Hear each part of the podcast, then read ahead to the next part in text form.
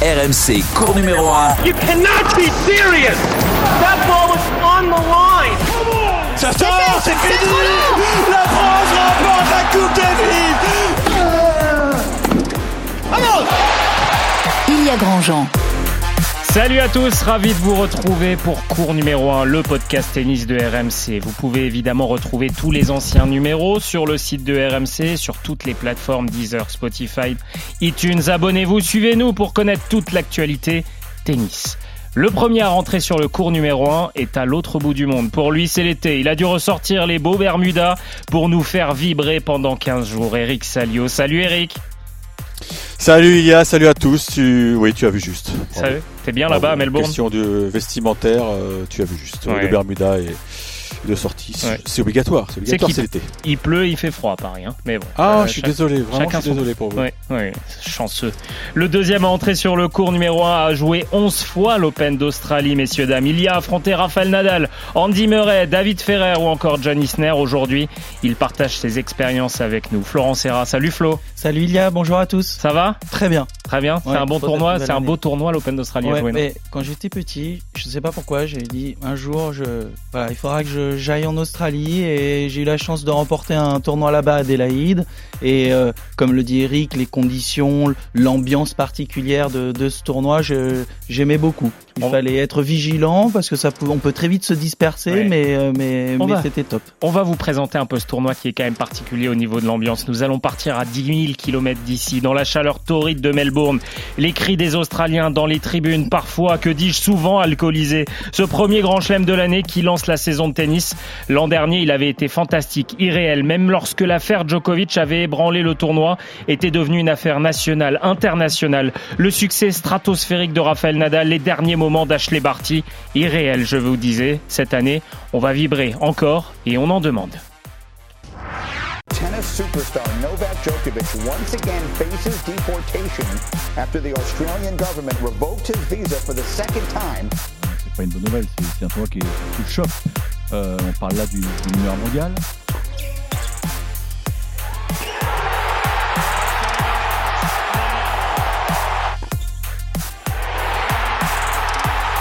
Ash Barty is the Australian Open champion. I think uh, the men's tennis is uh, very, very exciting at, at the moment, especially at the start of this year in 2023.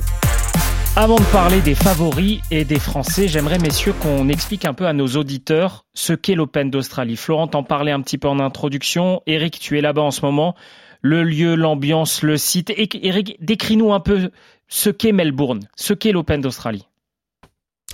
Oui, c'est vrai que c'est un grand chelem qui est particulier. On, on- on le surnomme un peu le, le Happy Slam parce que voilà, on est en plein été euh, austral.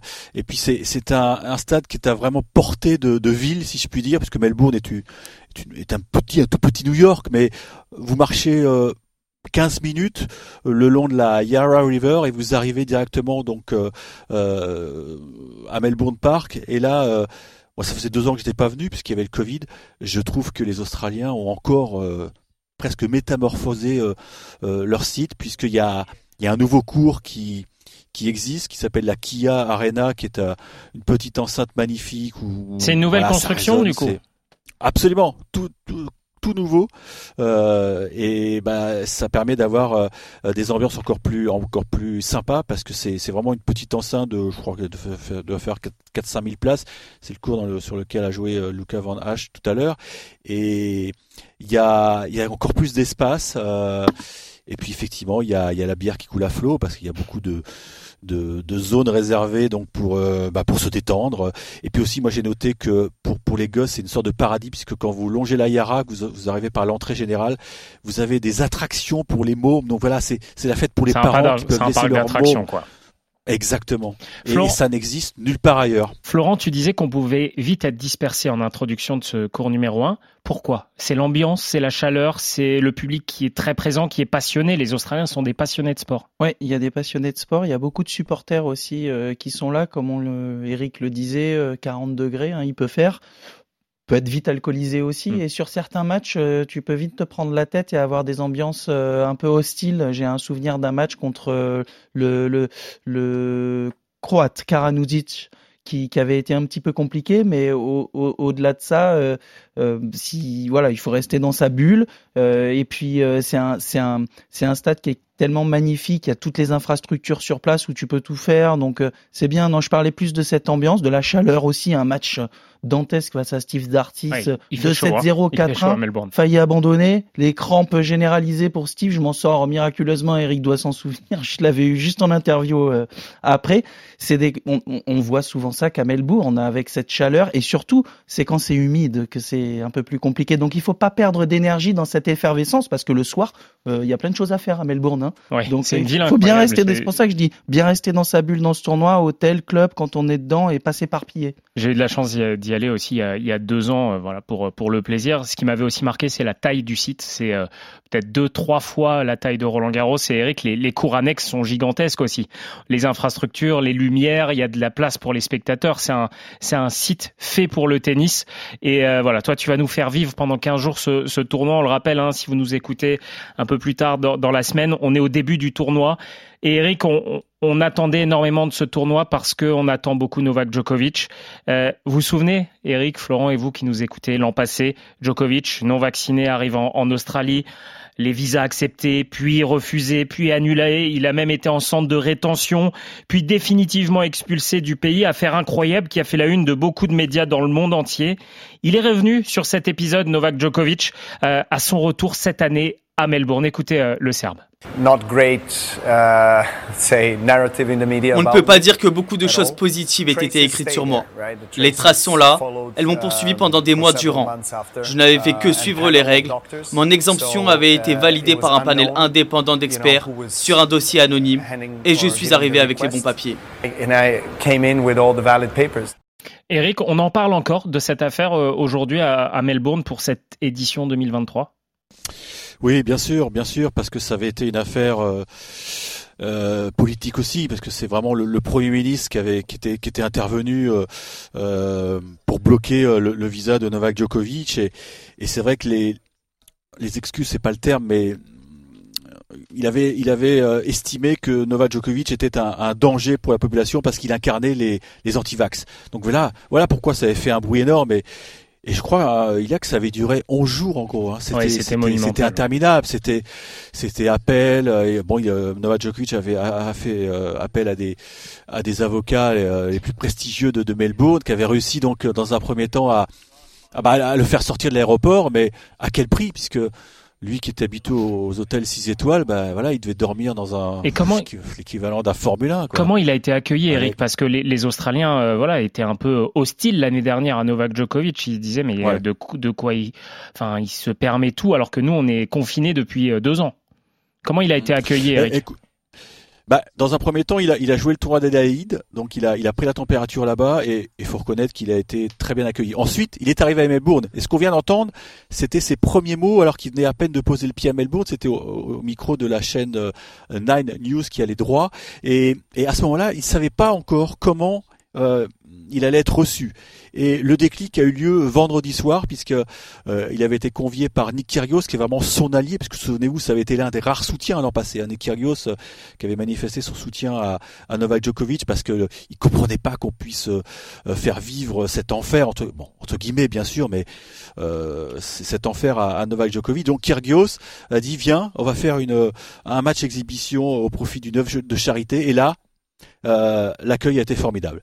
Et, et, on a senti que Novak Djokovic était soulagé parce qu'il avait peut-être une petite boule à l'estomac avant de, de retrouver euh, ce public de Melbourne. Et je pense que demain matin, enfin mardi donc en, night session, donc mardi matin pour vous, il y aura il y aura pas de souci. Mais attention, euh, euh Greg Taylor a tenu des propos. C'est le directeur du tournoi. Le, le directeur du tournoi, il a dit le premier qui va siffler Djokovic, il sera carrément expulsé du stade. Donc euh, ils ont intérêt à se tenir à carreau. il se fait siffler euh, régulièrement Novak Djokovic, euh, ça arrive souvent. Oui, enfin bon, là, là s'il y en a, si quelqu'un dépasse les bornes et que ça devient très hostile, euh, a. Craig a peut-être des choses à se reprocher, à se faire pardonner par rapport à l'année dernière, il n'avait pas été totalement, totalement innocent. Flo, pour le, on va revenir aux sportifs, mais c'est lié un petit peu on le connaît, Novak Djokovic, on sait à quel point c'est un champion, que mentalement il est fort. euh, il va avoir un esprit revanchard incroyable. C'est chez lui Melbourne, c'est son tournoi. Il l'a remporté euh, neuf fois, si je me trompe pas. Euh, il va avoir un esprit revanchard incroyable.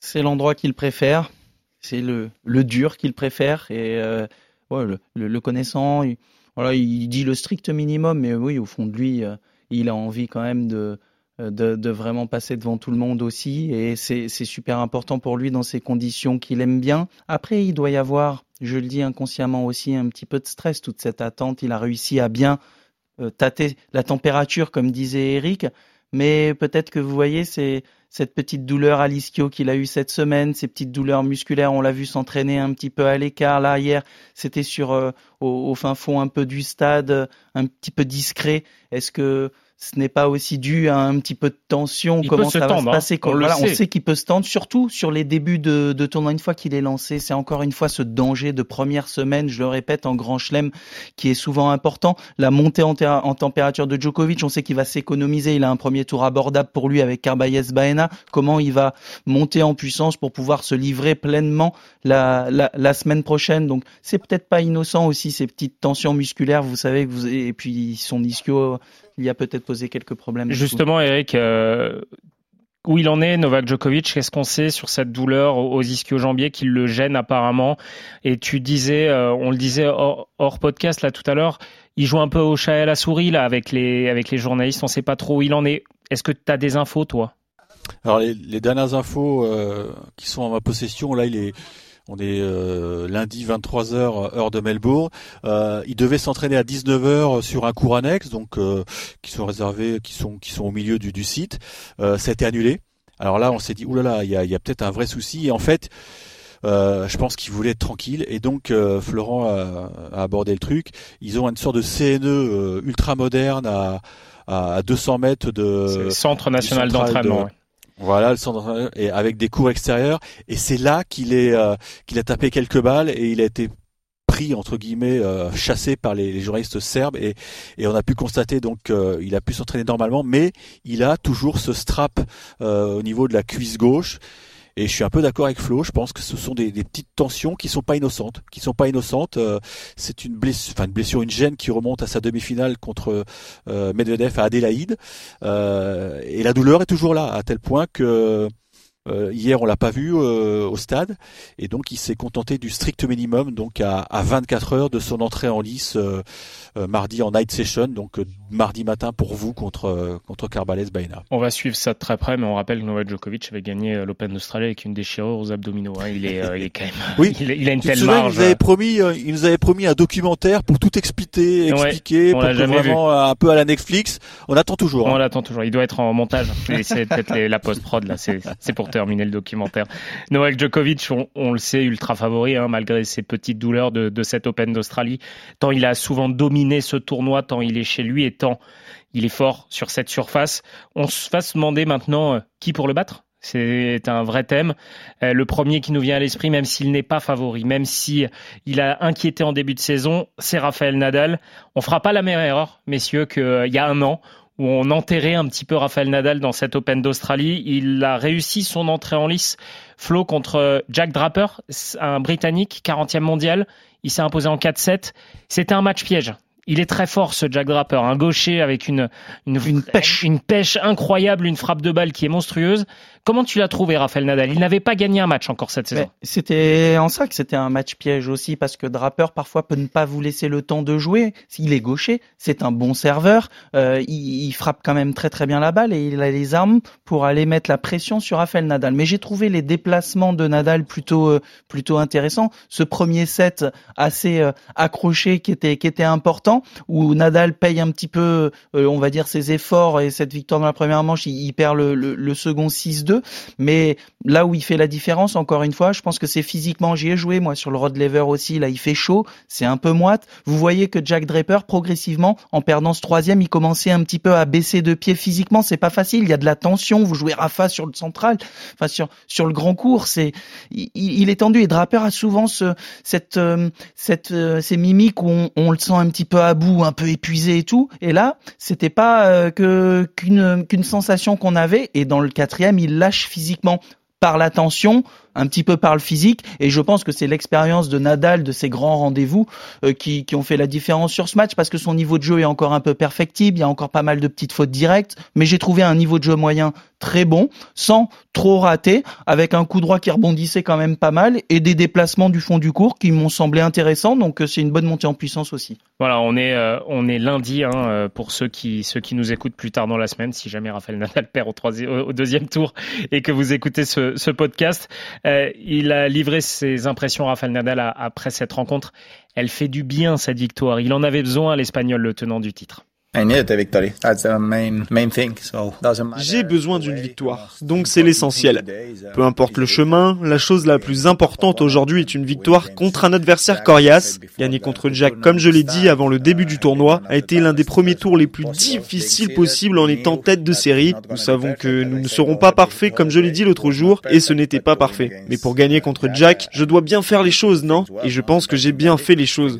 Tellement satisfait de la victoire parce que cela me donne de la chance pour jouer à nouveau après-demain. Cela a été une bataille difficile, mais j'ai bien accepté les erreurs. J'ai été assez humble pour accepter que ce soit un peu des hauts et un peu des bas tout au long du match. Eric, il a un peu d'expérience, non, Raphaël Nadal, quand on l'écoute et quand on voit sa gestion. Euh, c'est fou, voilà, le, grand chelem arrive et, il augmente et puis il est là, il faut compter sur lui. C'est une victoire physique et c'est ça qui est intéressant parce que contre un gamin, a fini, euh, il crampait, il crampait de partout et, il a il a reconnu auprès des journalistes anglais qu'il voulait pas abandonner parce que Rafa c'était son idole et il pouvait il pouvait, il pouvait plus bouger, mais il, il, voulait pas abandonner contre Rafa sur un grand cours. Donc euh, voilà, c'est c'est un, un indice fort. C'est pas du grand Nadal, on est tous d'accord. Je crois qu'il a commis 43 fautes directes, c'est quand même beaucoup pour lui. Mais bon, euh, il s'est donné une chance de, rejouer dans, dans, deux jours contre contre McDonald's qui a, livré un marathon incroyable aujourd'hui. Donc euh, voilà, il est toujours en vie. Et, et tant qu'il n'est pas mort, euh, bah, Nadal peut se succéder à lui-même, c'est une évidence. Oui, on va pas, on a fait souvent l'erreur hein, avec Rafael Nadal de ne pas le voir très fort et finalement le voir avec le, le trophée 15 jours plus tard. Euh, Eric, je reviens vers toi parce qu'il y a eu un vrai coup de tonnerre cette nuit, euh, du, enfin cette nuit pour nous, mais euh, pour toi aujourd'hui avec le, forfait de Nick Kyrgios, douleur au genou, c'était c'est un crève-cœur pour lui. je vais reprendre ces mots. Je suis dévasté. C'est dur là pour Nick Kyrgios. C'est dur et c'est vrai que nous on était on était en salle de presse puis on a entendu une annonce au micro euh, Nick Kyrgios en conférence de presse now. Alors là on s'est tous regardés et on a compris. Mais c'est vrai qu'il y avait des indices déjà. Il avait il avait pas pu jouer la, la United Cup. Euh, il n'a pas joué Adelaide et il avait voulu se faire tester. Il a voulu faire un test contre contre Novak Djokovic euh, euh, bah, vendredi lors de ce match de charité. Mais il faut savoir qu'il s'était fait extraire un, un liquide, une sorte de, de pu, et d'ailleurs il l'a mis sur euh, sur Instagram. Euh, bon, appétit, à tout le monde. Donc euh, le ménisque est touché, il va devoir procéder à, à, une arthroscopie et on espère le revoir à, à Indian West. Et pour lui c'est une catastrophe parce que non seulement il se sentait en position de gagner, enfin gagner, il faisait partie des favoris parce que Bien sûr. on se souvient tous de son parcours à Wimbledon et puis surtout il, il, peut même pas jouer, il peut même pas défendre son titre en double avec son copain Tanesi Kokinakis. Donc ouais, c'est c'est un désastre, c'est un c'est un coup de tonnerre mais si on regarde un petit peu le tableau, euh, ça peut sourire à un Français et c'est pas plus mal. Qui ça? Eh ben parce que Richard Gasquet ou Hugo Humbert devaient jouer Kyrgios au deuxième tour. Et moi je vous le dis, hein, c'est l'année de Richard Gasquet. euh, après il faut qu'en fin de tournoi il n'y ait plus que 2-7 gagnants parce que euh, sinon euh, Richard euh, avec la chaleur de Melbourne, on va en parler des Français. Pour Kyrgios aussi, hein, c'est vrai qu'il nous a fait tellement un Wimbledon incroyable, mais je pense que c'est la surface qui lui convient mieux le gazon. Là en 5-7 sous 40, 40 degrés à Melbourne et l'enchaînement des matchs, je pense que ça peut être un petit peu différent même si on le fixe, on le met, on le met pardon met parmi les favoris.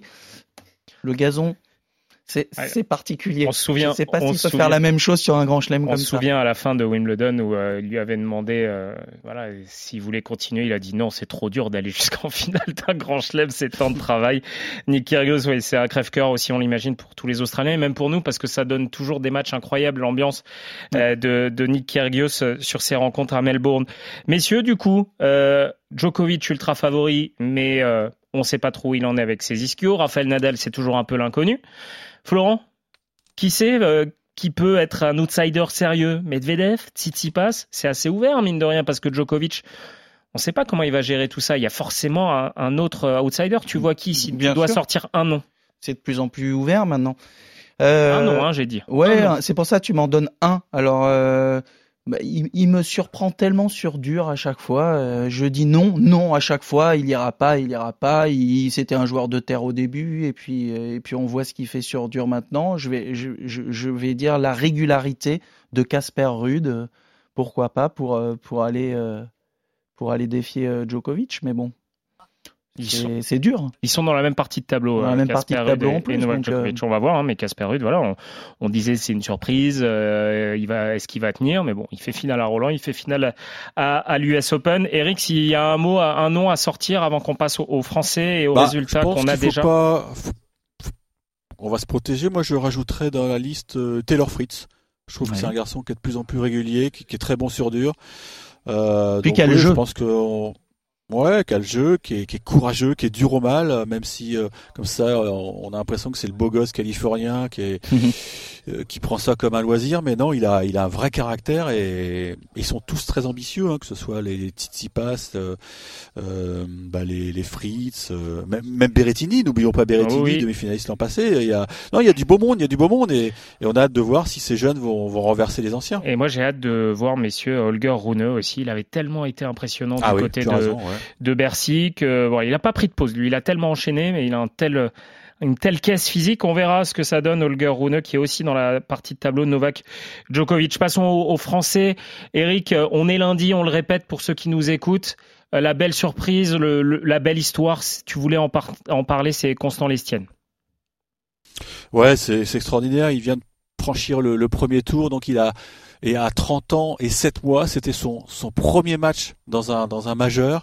Et donc c'est bingo et on a consulté les stats. C'est jamais un Français euh, aussi âgé n'avait euh, ouvert son palmarès en Grand Chelem à, à 30 ans et 7 mois. Et, bah, c'est juste incroyable parce que on est obligé de, de regarder, d'éplucher les, les chiffres avec euh, Constant Lestienne et bah, il était 230e mondial, je vais te dire ça exactement. Ah, 237e mondial le 31 janvier 2022. Hein. Tu te rends compte mmh. 1er août 2022, hein. top 100. Et il est très possible que euh, dans 15 jours, il soit top 50. Donc là, euh, chapeau. chapeau. parce que c'est un garçon qui, on s'en souvient, euh, avait été très marqué par par l'histoire de Roland Garros, puisqu'il devait avoir la wildcard en 2016, on s'en souvient tous, et, il était revenu aux oreilles de Guy Forger que, la brigade anticorruption euh, bah, avait un petit dossier euh, sur Constant Lestienne, qui avait eu le malheur de, de, de, de, vider son compte de paris sportif en jouant sur sur la finale de Roland Garros de 2015 et il avait pris une suspension et Guy Forger avait été dans l'obligation de lui retirer la wildcard et ça l'avait totalement plombé. Et on a cru qu'il ne s'en relèverait jamais, qu'il serait un, petit joueur de challenger ou même de CNGT. Et finalement, voilà, il a sa place par les grands et chez les grands, et peut-être même que dans très peu de temps, ce sera le nouveau numéro un français. Et on va l'écouter, Constant Lestienne, que tu as pu rencontrer, Eric, après cette victoire donc euh, vraiment importante pour lui, la première en Grand Chelem à plus de 30 ans. J'ai l'impression d'être un petit enfant qui, qui, fait pour la première fois des gros tournois, donc euh, je, je m'attendais pas à, voilà, à la fin de ma carrière à avoir euh, cette, chance-là, donc euh, je, je, vais en profiter à fond de, de, chaque, chaque tournoi. Bon, c'est vrai que ça, ça, fait bizarre comme stade de se dire qu'on est le, le, plus vieux à réaliser ce, cette performance, mais bon, c'est mon parcours, c'est comme ça, et puis voilà. Euh, on continue avec les, les Français. Euh, la mauvaise surprise, c'est Arthur Hinderknecht qui n'a pas existé face au qualifié japonais Watan, Watanuki 6-3, 6-3, 6-2. Quant à Alice, a fait un bon match face à Tsitsipas, mais il a eu 4 balles de 7 au troisième, set. Dommage. Euh, c'est dommage, euh, Flo, pour Quentin Alice, qui voilà, il progresse de, de semaine en semaine, de tournoi en tournoi. Euh, bon, pas de chance au tirage, mais il est pas loin, il est pas si loin que ça. Surtout que euh, il restait sur un tournoi Adelaide relativement intéressant avec un deux tie-break contre contre Djokovic. Avec sa, c'est un joueur puissant avec sa force de frappe. Il avait réussi à bousculer quand même Novak Djokovic et, et c'est vrai que ce troisième set, il, il aurait pu lui lui faire du bien pour la confiance. Encore, on sait qu'il manque un petit peu de repère face à des joueurs comme ça du top 10.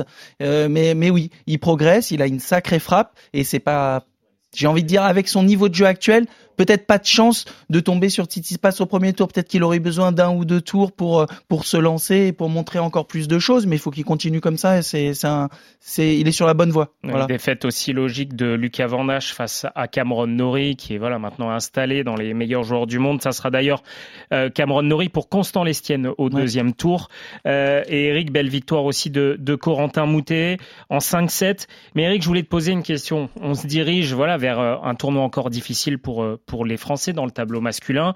On espère de belles surprises, mais finalement, c'est logique. Il n'y a pas de, grand espoir à avoir, de, de grand parcours, et c'est un côté très logique finalement. Oui, bah, on va, reparler des, quatre mousquetaires. C'est vrai qu'on a une pensée pour Gaël Monfils qui, est en pleine euh, reconstruction et qui va reprendre le, circuit euh, à Rotterdam et il sera au-delà du top 200. Là, évidemment ça va être un sacré challenge.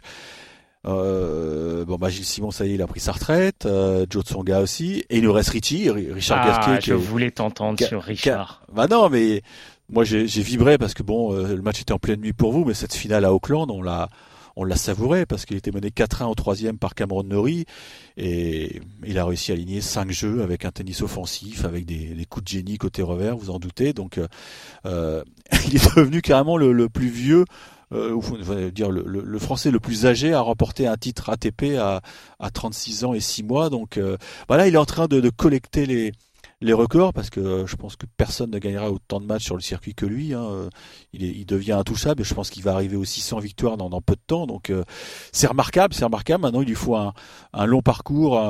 pourquoi pas ici à l'Open d'Australie Bon, bah, ça va commencer par un derby contre Hugo Humbert, mais il est tout à fait capable, si jamais il fait pas trop chaud, de. C'est pas trop long. Pourquoi pas Bah oui, d'aller au troisième tour puisque il devait jouer Kyrgios. Enfin, il aurait pu jouer Kyrgios au deuxième tour, donc ce sera le vainqueur de Safiuline et Koudla, donc qui était le loser bah, c'est tout à fait jouable, faut dire les choses. Hein. Maintenant, euh, attention à Hugo Humbert. Oui, qui peut bien jouer hein, sur, sur le dur de ah, Melbourne. Bien sûr, même s'il a, il a raté son début d'année, euh, c'est un garçon qui est très dangereux sur surface rapide. Voilà, pour les, les Français, on souhaite évidemment une très bonne surprise. J'espère qu'on nous donnera tort dans quelques jours maintenant.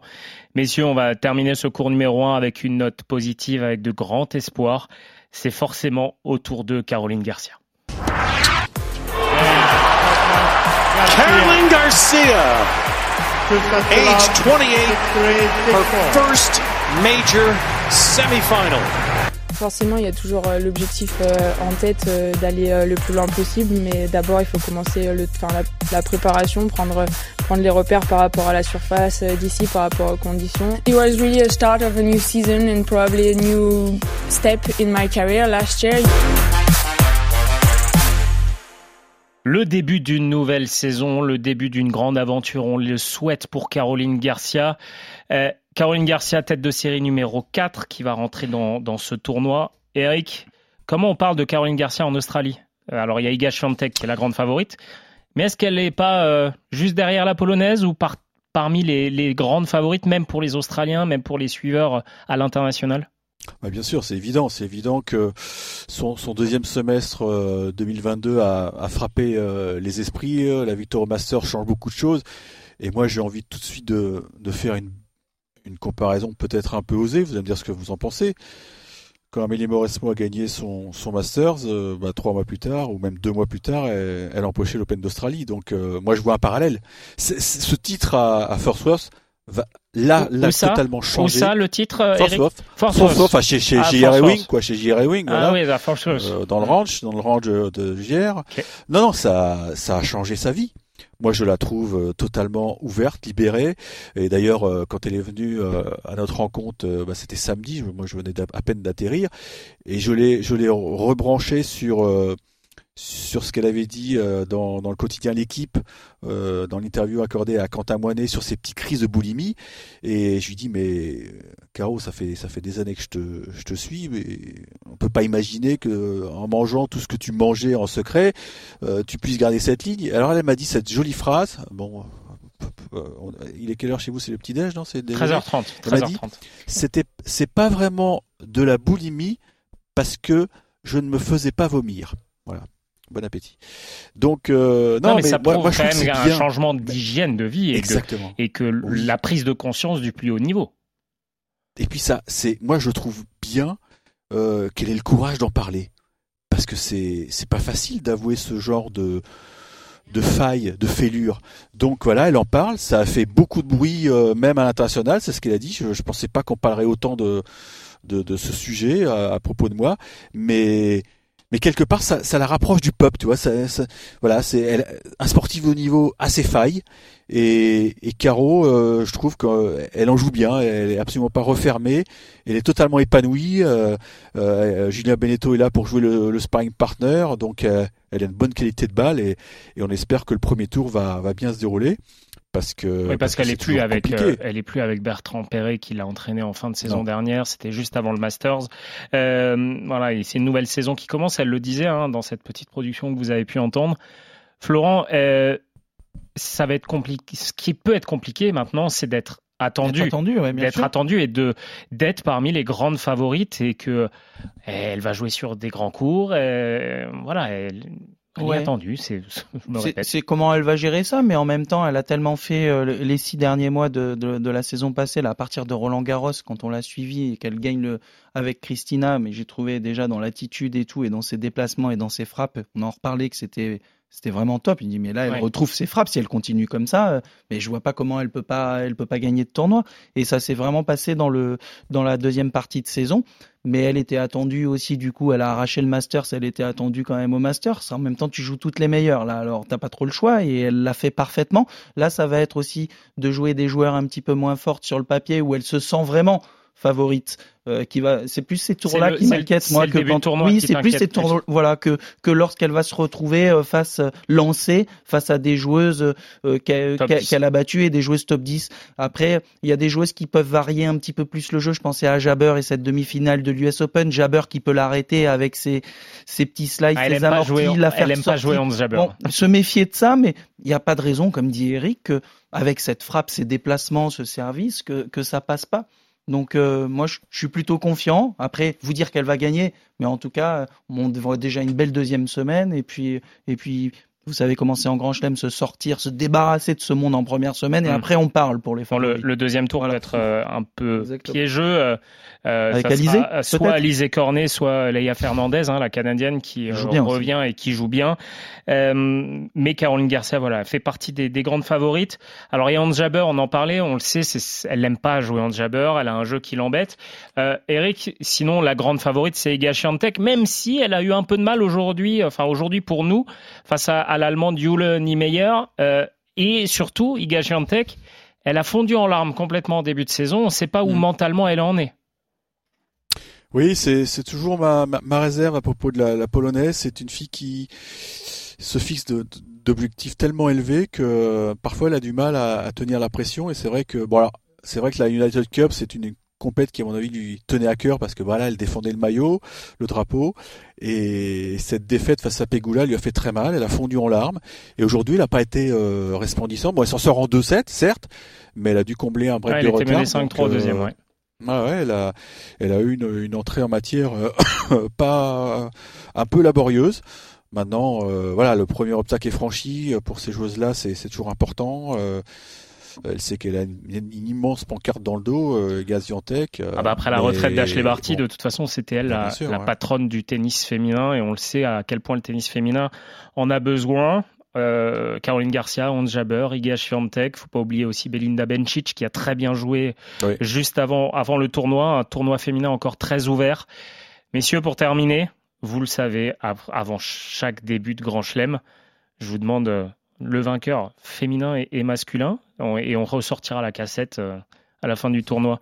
Euh, Flo, vainqueur euh, féminin Coco Gauff. Coco Gauff. Ah, on ne l'a pas cité. Ok, c'est noté. Eric Salio, je sais qui va dire Eric. Vas-y, ta gagnante. Bah, moi, je, par curiosité, je me suis, je suis allé dans un tab, vous savez, c'est les, les, trucs de Paris à Melbourne, et je voulais voir quelle était la cote d'un couplet gagnant Djokovic-Garcia. C'était 25 contre 1. Oh, bien. Donc, voilà, je, vous mettez un petit billet sur ça et vous Donc pouvez. Caroline, Caroline Garcia. Caroline et Djoko, ouais. Ah, et, euh, bien, voilà. et Novak Djokovic. Mais il faut que le doublé fonctionne. Hein. Voilà, Novak 25, Djokovic, ça, vainqueur malgré les petits problèmes d'ischio. Donc voilà. le ticket euh, Caroline Garcia, no, euh, Novak Djokovic pour euh, Eric Salio. Le ticket Coco Gauff et pour Florent Serra Et Djokovic. Et Djokovic, ouais, voilà, ça c'est. Pas de surprise. Pas de surprise. Bon, bah, c'est noté, messieurs. C'est noté. Merci beaucoup à vous d'avoir été avec nous pour ce cours numéro 1 sur le début de l'Open d'Australie. On vous tiendra informé. Eric Salio est sur place. Il vous donnera toutes les informations tout au long de ces 15 jours. Merci à Najib Boulawin pour la production, pour ce cours numéro 1. Merci aussi à Julie Deroux qui est en régie avec nous et qui pilote ce podcast. Merci Flo, merci Eric. N'oubliez pas, vous pouvez retrouver tous les anciens numéros de cours numéro 1 sur Deezer, iTunes, sur le site de RMC. N'hésitez pas à vous abonner. Passez une excellente journée sur RMC. Ciao. RMC, cours numéro 1.